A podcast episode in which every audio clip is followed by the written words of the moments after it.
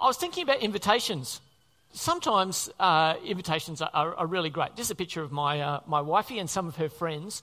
Uh, in fact, she was at this lunch yesterday. Uh, the invitation was received from a friend of hers uh, that she went to primary school with. Now, my wife, of course, is very young. She's only 21. Um, but I think uh, she's known this friend of hers for 30 years. Um, it's a long term friendship.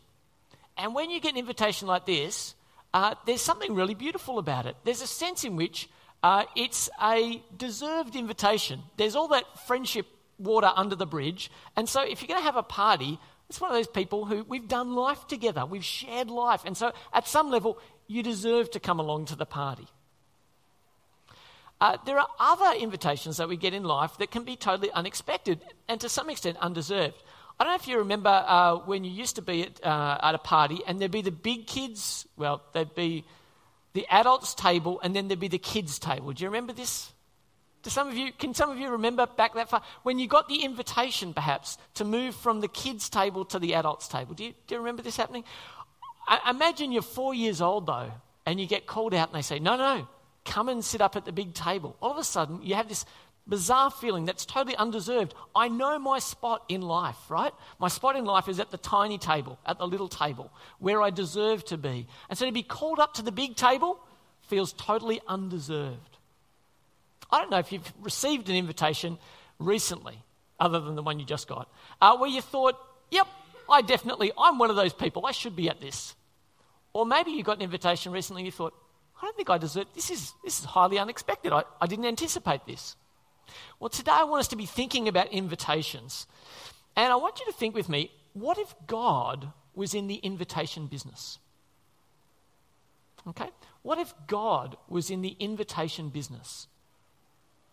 If God was in the invitation business, would you be a deserving recipient of an invitation from God?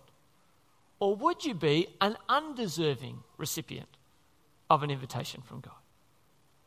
It's worth thinking about, isn't it?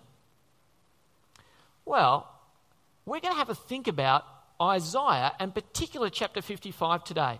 And uh, Jeff set us up. This is my overview of the Old Testament, but Jeff set us up for the book of Isaiah.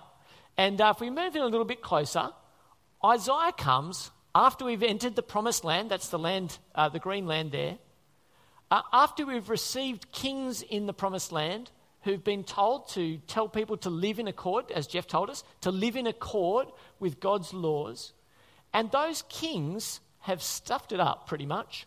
And God has said to his people, in the future, through the prophet Isaiah, in the future, you'll be taken away into exile. You will lose the promised land. But the book of Isaiah is written before that's happened. And so it's promised that it will happen because you've been so disobedient. This will happen, but it hasn't happened yet.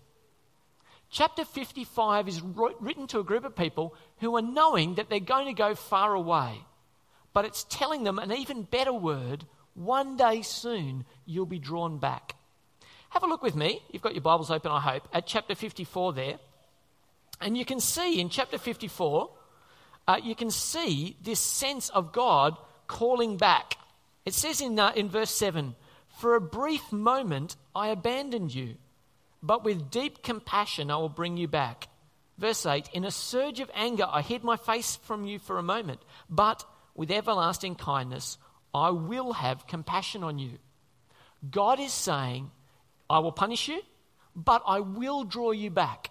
I will draw you back. So, chapter 54 is a vision of future restoration. And Simeon read really well. Uh, he got out lapis lazuli, which is a stone. It, remember, it was talking about this building being rebuilt. The city that's going to be destroyed will be rebuilt, and it'll be rebuilt with precious stones. It's a beautiful picture of the future. How do we get to this future? Well, chapter 55 is an invitation to God's people to receive this future that God has promised them. It's an invitation to receive the future God has promised them. So let's have a look uh, at verses uh, 1 to 3, and we'll see this invitation coming really strongly. Uh, in chapter 55 and verses, uh, verses 1, 1 to 5. Uh, it says to me, Come, all you who are thirsty, come to the waters. You who have no money, Come buy and eat. So the first thing is to say the people of God are thirsty. Come, come to the waters. Now, if you're sitting uh, next to the, uh, the fountain that never runs out, uh, you know, it's amazing, isn't it? Uh, the, the, school, the school fountain never runs out of water. The one down here in Oran Park never runs out of water. It's always got water. We don't know what it looks like, really, to be parched, to have no water. But here, God's speaking to a group of people who are thirsty, thirsty for Him, not, not just physically thirsty. And He's saying, Come, all you who are thirsty, come to the waters.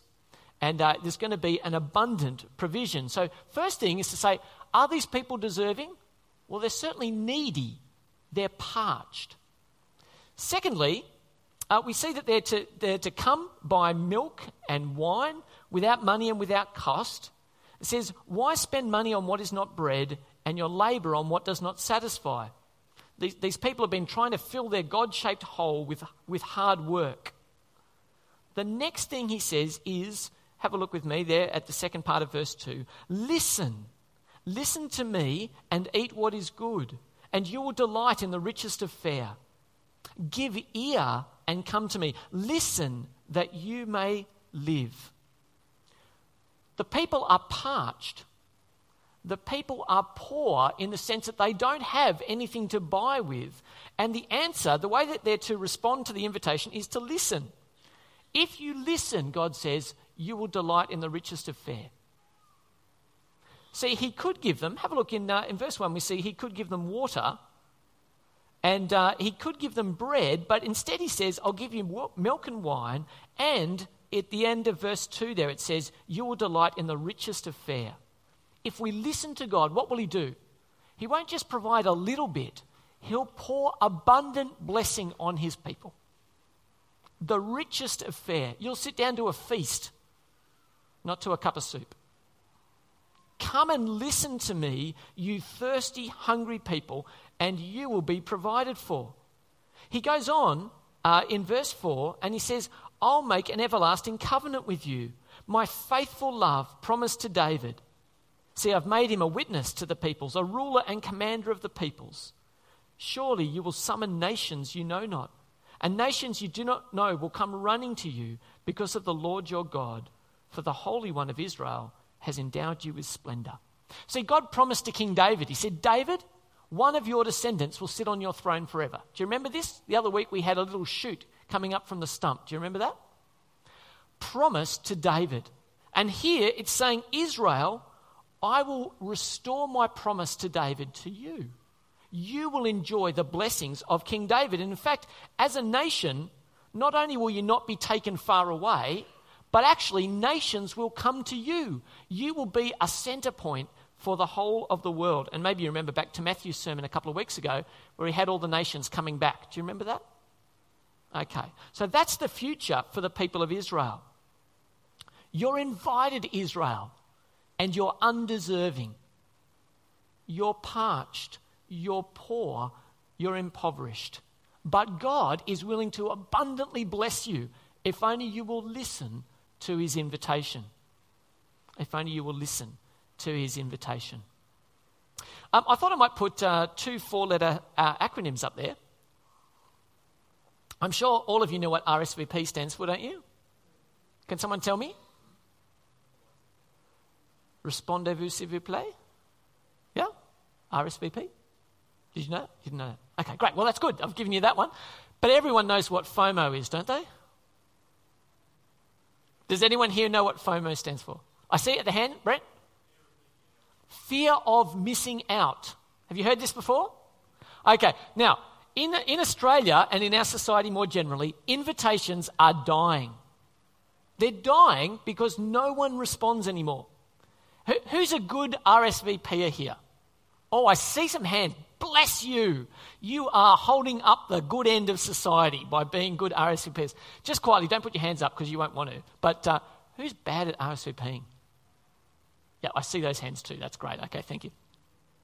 Uh, I think on the whole, Australia is increasingly becoming terrible at responding to invitations. Absolutely terrible. And the reason we're becoming more and more terrible is FOMO, our fear of missing out. So if I lock in oh, on this week in six weeks' time, I'm going to be doing this. Oh, but, but I don't know. I might miss out on something even better, right? And so I'll delay, I'll delay, I'll delay, I'll delay, I'll delay. I won't send an RSVP until just before. Well, have we got anything else on? No. Oh, oh, ah, all right. Well, we want to go to that then, so we better just give them a text right now, not call. We'll give them a text right now and just tell them we're coming. This is not ringing a bell with anyone here, is that right? Okay, well, I want to tell you quite a few people who aren't you are doing this in society at the moment. Okay? Fear of missing out leads to people not accepting invitations because they want something better. Here's how to respond to God's invitation, right? So, our God has said, Come to me, all you who are thirsty. Come to me, those of you who are wasting your labor on what can't satisfy. Come to me, and you will delight in the riches of fare. So, what do we do? How do we respond to God's invitation? Well, that's unpacked for us in verses 6 and 7. So, if you've got, keep them open there. Uh, there's three things that we need to do to respond to God's invitation. The first thing we need to do is to seek. Have a look at Isaiah 55 and, uh, and verse 6. Seek the Lord while he may be found. Call on him while he is near. There's an invitation from God, and we are to be people who are to seek the Lord. The first thing that you'll do is you'll go, I think there's an invitation out here. I should find the one who has given the invitation. So seek the Lord. Notice the implication. Call on him while he is Near is what it says. I think the implication of that is will God always be near? Will that invitation always be live for me? I don't think it's always there. And so what he's saying is this is a limited time offer. Now that sounds a bit cheesy, kind of um, late night TV kind of thing, doesn't it? It's not like that. The living God is inviting us, and he's saying, respond now. The time is limited. Today is a great day to be saved. Seek the Lord while he may be found. Have a listen to the way uh, in the Old Testament we hear this invitation to seek and the encouragement that if you seek, it will work out well. Uh, this is God, and, uh, and he's talking to, uh, to Solomon. And you, my son Solomon, acknowledge the God of your father. Oh, this is David, sorry, talking to, um, to Solomon. And you, my son Solomon, acknowledge the God of your father and serve him with wholehearted devotion and with a willing mind. Why? For the Lord searches every heart and understands every desire and every thought. If you seek him, he will be found by you. But if you forsake him, he will reject you forever. Now, that's at one time brilliantly thrilling and completely terrifying, isn't it? God knows you. If you seek him today wholeheartedly, what will happen? He'll be found by you. But there's two parts to this. If you forsake him, what will happen? He'll reject you forever. Gracious. Notice what comes first, though. We, we always hear the second bit more heavily, don't we? We go, oh, gee, that sounds terrible. Do we hear how brilliant the first part is? If you seek him, you will be found by him. That's brilliant. In fact, Jesus echoes these same words how wonderful is this? This is Jesus speaking, okay? And he says this So I say to you, ask, and it will be given to you. Seek, and you will find. Knock, and the door will be open to you. For everyone who asks receives, the one who seeks finds, and the one who knocks, the door will be opened. Isn't that brilliant? Is our God so far away as to be unfindable? No. In fact, when Jesus walked on the earth, he said to people, If you seek me, you will find me. If you seek, you will find. And so the wonderful encouragement here is that seekers find. I've been looking for God and I can't find him. Well, my response to that would be start looking. I don't think you truly have sought him yet. The other thing to say is, uh, you know, I haven't found God up a mountain in, uh, in um, the Himalayas. I haven't found God in my meditation and yoga. Well, okay, you may be looking in the wrong place. My encouragement to you would be God has promised to speak to us through His Word. If you want to find Him, hear his invitation here and meet him here. You might want to take the Bible with you up a mountain in Himalayas, and that's fine. But, uh, but find him here. And if you haven't found him, it's not because he's unfindable, but probably because you're pursuing him in a way that isn't taking you close to him. So, the first thing we do in responding to God's invitation is that we seek. The second thing we do is we forsake. Have a look with me at uh, verse 7 here. Let the wicked forsake their ways and the unrighteous their thoughts. Now, here's the interesting thing uh, God has said, I'm making an invitation to Israel. And you might think, well, Israel was his people, so they must be brilliant. Of course, they're going to respond to his invitation. Notice what are the, what's, what's the behavior of the people who need to find God? Let the who? Let the wicked forsake their ways and the unrighteous their thoughts. What needs to happen is God is calling to not a wonderful people who needed and deserved an invitation from God. God's calling to an unrepentant, unrebellious people who have hard hearts, and He's saying to them, Forsake your wickedness. Leave behind your unrighteous thoughts. Get rid of them. Now, uh, I've got a picture up here of a jacket, and you're probably wondering how is a jacket connected to forsaking? It, I, was, I was looking for this word in the Bible and trying to think where, where it comes up to use an illustration for you. Uh, do you remember Joseph uh, was sent to Egypt as a slave? This is one of our stories, Jeff. Remember, jo- Joseph was sent to Egypt as a slave. He was sold into slavery by his brothers. While he's a slave, he's a pretty talented boy, and so he gets hired by a guy called Potiphar. You heard of him? In Potiphar's household, he rises through the ranks until this Hebrew boy is second only to his master in the house. He oversees the other slaves. He's the most important person in the house other than his master. Now, he's a fine looking young man.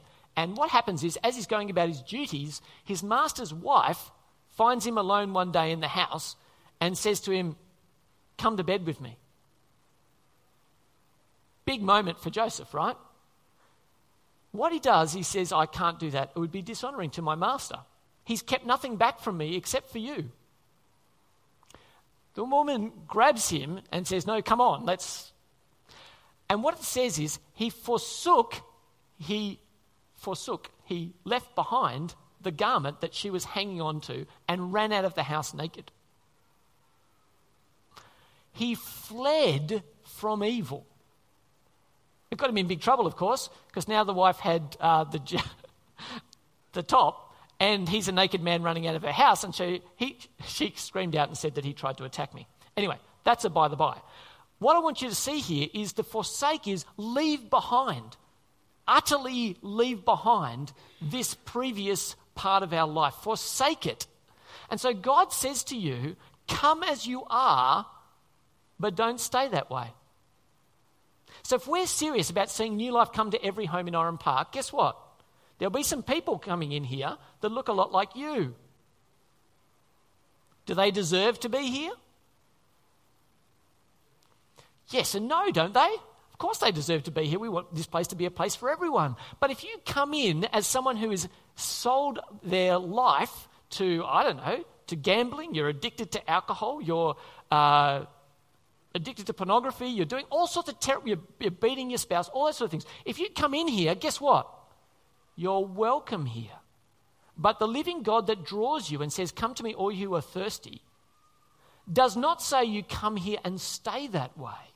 You must forsake, leave behind your wickedness and your unrighteous thoughts. They cannot continue to characterize you. There must be what we would call here new life. A life that is truly new, not like the old life. So the first way to respond is to seek. The second way to respond is to forsake. Have a look at listen to the way Paul says it in the letter to the Colossians. But now you must rid yourselves of all such things as these anger, rage, malice, slander, and filthy language from your, from your lips. Do not lie to each other. Sounds good, doesn't it, Jeff? We've been reminded of that already. Do not lie to each other, since you have taken off your old self with its practices. You have forsaken it. and have put on the new self, which is being renewed in knowledge in the image of its creator. What does it look like to be someone who receives this invitation? We will seek the Lord. We will forsake the old life. Forsakers cast off their old life. Thirdly, we must turn. Uh, I love this sign. Can you, can you see this here? No. I have no idea what the second part of the sign up the top is about, but it certainly communicates a lot, doesn't it? Do not U turn, It will make you very sad. um, I think, uh, I think quite often uh, the, the, the line about why won't I become a Christian? Why, why won't you respond to Jesus' awesome invitation? Well, you think to yourself, the path that I'm on, if I was to turn around, I would have to give up and, and really, and I'd have to stop and I don't think I really want to. That, that kind of stock taking thing that happens where we go, my old life, it's so precious to me. It's, it means so much to me. I don't want to turn around and leave that behind. I don't want to turn my friends away. I, I don't want to stop doing these things that I enjoy, that are part of my habits, part of my identity. To, to turn sounds terrible. But I want you to think what's on offer. Yeah? What's on offer? Why is it worth turning? Why is it worth forsaking? Have a listen says in, uh, in verse 7 here, let them turn to the Lord, and he will have mercy on them, and to our God, for he will freely pardon. Why would you turn? Do you know what? I, haven't got an awesome replacement. If you're really into the rush of gambling, I haven't got an awesome replacement for you. I don't have a rush that will be the same as that. I'll tell you what I've got an offer for, though. When your bank account's empty, and you're thinking full of guilt about how you've got no money left for this week, that emptiness, that can be answered. That can be answered with full forgiveness, with pardon from the living God, with a life you don't need to escape from. That offer, that's a beautiful offer. That's an offer worth receiving, whatever the cost of turning, because you won't find it anywhere else. The turning that you take will be answered in pardon. The living God has committed to pardon you. And so in, uh, in Deuteronomy, God says to his people, When all these blessings and curses I've set before you come on you, when you and your children return to the Lord your God and obey him with all your heart and with all your soul, then the Lord your God will restore your fortunes and have compassion on you and gather you again from the nations he scattered you. God says, If you turn to me, I will draw you back. And then again, we see in the New Testament in Acts. But this is how God fulfilled what he had foretold through all the prophets, saying that his Messiah would suffer. Repent then and turn to God. Well, it sounds like one of those terrible Old Testament sermons, yeah? Repent and turn to God. Why? Why? Why does he say turn? So that your sins may be wiped out, that times of refreshing may come from the Lord, and that he may send the Messiah who has been appointed for you, even Jesus. Why the heaviness? Because the life of unrighteousness and wickedness is ultimately horrible. It's unfulfilling and it's leading you to a Christless eternity. Turn, seek, forsake. There is a beautiful thing on offer here. Returners will be restored. Returners will be restored. But you think, okay, brilliant. A, a, wonderful invitation from our God, but how can I trust Him? How can I trust him to hold up his end of the deal? How can we trust the one who is inviting us? Uh, I don't know if you follow uh, on social media ever, but these pictures have started becoming more, more, um, more, more prevalent these days. People taking pictures of the stars and the landscape together. Have you seen pictures like this? So there's the Milky Way laid out. I just think it's, it's not a composite photo, it's actually one photo taken with long exposure in the dark. I just think that's a brilliant picture, isn't it? And you see the vastness of the sky above you. You know, when you go to the country and you finally get out of all the lights and you're sitting there in the country and you look up and you go, oh my goodness, I had forgotten that there are so many stars. You had that experience? I love it, just love it. Well, that's part of the answer here. Have a look at Isaiah 55, verse 8. Why should we trust the one who's inviting us? For my thoughts are not your thoughts, neither are my ways your ways, declares the Lord. As the heavens are higher than the earth, so are my ways higher than your ways, and my thoughts than your thoughts. What, what does that mean? In essence, God's not like us. We wouldn't be able to keep an invitation like this.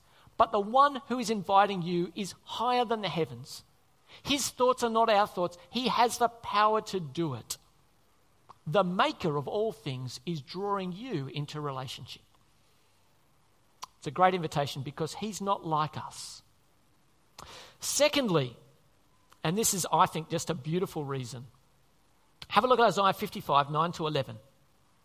As the heavens are higher than the earth, so are my ways higher than your ways, and my thoughts than your thoughts. And then it says this in verse 10 As the rain and the snow come down from heaven, and do not return to it without watering the earth and making it bud and flourish, so that it yields seed for the sower and bread for the eater, so is my word that goes out from my mouth. It will not return to me empty, but will accomplish what I desire and achieve the purpose for which I sent it. Have a look up here. Here's the desert. When the rain falls on the Australian desert, here's what happens it's crazy. It bursts into flower, maybe every 10 years or so, but it does. When that water falls, it brings forth life. It doesn't just fall on sand and disappear, it achieves the purpose it was sent for to bring life, to bring flourishing and wholeness. And if we get that, God says, You understand the beauty and the awesomeness of the rain. So is my word. So is my word. It never falls without failing to achieve its purpose. It never comes without achieving its purpose. His word will never fail. So, why should I trust this inviting one? Well, the first reason is because he's not like me, he's even better. But more than that, because his word never fails. Remember what it said before? Come near, hear, and listen. There's a word being spoken, and that word will achieve its end. His word will never fail. So, what does the party for the invited look like? Because that's kind of part. Yeah, I'll go to the party. I hope it's good. I hope there are trampolines and a jumping castle. At the very least, I hope there's good food. The good food's been promised. Have a look at this. Isaiah 55, 12 to 13 says this You will go out in joy and be led forth in peace. The mountains and the hills will burst into song before you, and the trees of the field will clap their hands. Instead of the thorn bush will grow the juniper, and instead of the brier, the myrtle will grow. This will be for the Lord's renown, for an everlasting sign that will endure forever. And you're like, okay, so it sounds good. Mountains are going to clap, trees. Well, that, that would be cool to see. And then it talks about plants. Why does it talk about plants? Well, here's a thorn bush. Here's what it says it says the thorn bush, the thorn bush will be replaced by the juniper. I don't know what a juniper is. A little shrubby thing, not very exciting. A, a myrtle? Okay, a myrtle. Well, what does it look like? Well, thorn bush will be replaced with myrtle. Isn't that brilliant? Ah, oh, it looks better. It's pinker. It's got more flowers. What's good about that? Why do we care that a thorn bush will be replaced by a myrtle? I'll tell you why. Thorns and briars and weeds came into the world when? At the fall, when we sinned. This world is ridden with weed and decay and death. And what this is saying, on the day you receive this invitation, the ultimate fulfillment on it will be a myrtle replacing a thorn bush. What's happening? creation is being rolled back. The fall is being undone. We're going to a place where perfection and new creation will reign. The fall will be reversed. That's the picture, that's the beauty of this invitation. Sin's marks will be erased, flowers instead of thorns. Well, how should this impact me? What should we do with this beautiful piece of invitation two and a half thousand years ago? What should we do with it today? Firstly, I, I, I think it's pretty interesting in, in verse 2 here. It says, Why spend money on what is not bread and your labor on what does not satisfy? I want to say to you, church, today, if you're laboring to find satisfaction, peace, and pardon in anything other than this invitation, this word is saying it will be ultimately unsatisfying. You will never find the rest and the wholeness and the fullness you are looking for. So I want to ask you today will you give up your worthless labor? It can't satisfy. It can't satisfy. Secondly, I, I, want to, say to us verse 6 says, Seek the Lord while he may be found, call on him while he is near. And there's a sense in which we seek the Lord first when we say yes to Him and we say, I want to be part of your team. I want to receive that invitation. I want new life to start today. If that's you, today is a great day for new life to start. So do it. And you can come and talk to me afterwards or write it on your Care and Connect card and I will see you. But for many of us, we've already accepted that invitation. Here's what I want to say to you keep seeking the Lord. Keep seeking the Lord. It's, it's become apparent to me that the temptation I can have with our Bible reading plan is for me to read a chapter of God's Word, a beautiful chapter of God's Word, and mentally in my head go, tick, done. I've completed my task for the day. And I am reflecting that I need to spend more time seeking the Lord in His Word. Not just reading his word, but seeking the author of the word. So, can I encourage you? Can we be a church who would be seeking the Lord, not just seeking to fulfill our obligations? What would it look like if, when we gathered together, each of us during the week had been on a journey of seeking the Lord? We'd been refreshed in the Lord. We'd got to know our Maker better. And we gathered together as God's people. So when we get to sing, we're like, Oh, yep, happy to sing, I guess. Soon the kids will go out and I can give my full attention to what's going on here. What if it was, God, I, have I've grown to know and love you better this week. I can't wait to join in the praise of God's people. I'm overflowing so that when I'm connecting with people, I can't wait to tell people how much I love God. Not in a weird, awkward way, but in something just flows out of the fact that you're knowing and loving God better. Can I encourage you? Will we be those who seek the Lord together? And thirdly, will we trust the inviting word? Will we trust the inviting word? See, here's the thing connect, care, communicate. Whose job is it to lead people to commit? Well, at some level, I can say today's a great day to become a Christian, but whose job is it to make people Christians? Whose job is it? It's God's job we will ask them, we'll put the invitation before them, the one whose job it is to say, Today is a great day to get saved, and they go, Oh, I think it is a good day to get saved. That conviction comes from the Holy Spirit. It comes from the word of invitation that we've spoken. What I want to encourage you is when you speak of Jesus, when you give, or sorry, give the message of new life on this side over here, when you give the message of new life, are you trusting that it's His job to bring, to bring that final commitment? And if you are, won't you be more bold? Won't you be less disappointed? I didn't fail. I put it out there. God will bring his word to fruition. So I'm going to keep trusting and keep putting it out there. I want us to be a church who will leave worthless labor behind. I want us to be a church that will seek the Lord. I want us to be a church that has deep trust in the word that will always achieve its purpose so that we might be an everlasting sign for the Lord's renown. Let's pray. Heavenly Father, we thank you for this beautiful part of your word. We thank you for your invitation to parched and impoverished hearts. Father God, may we hear it and receive it. May we extend it to those beyond our walls. And we pray this, Father, for your renown. Amen.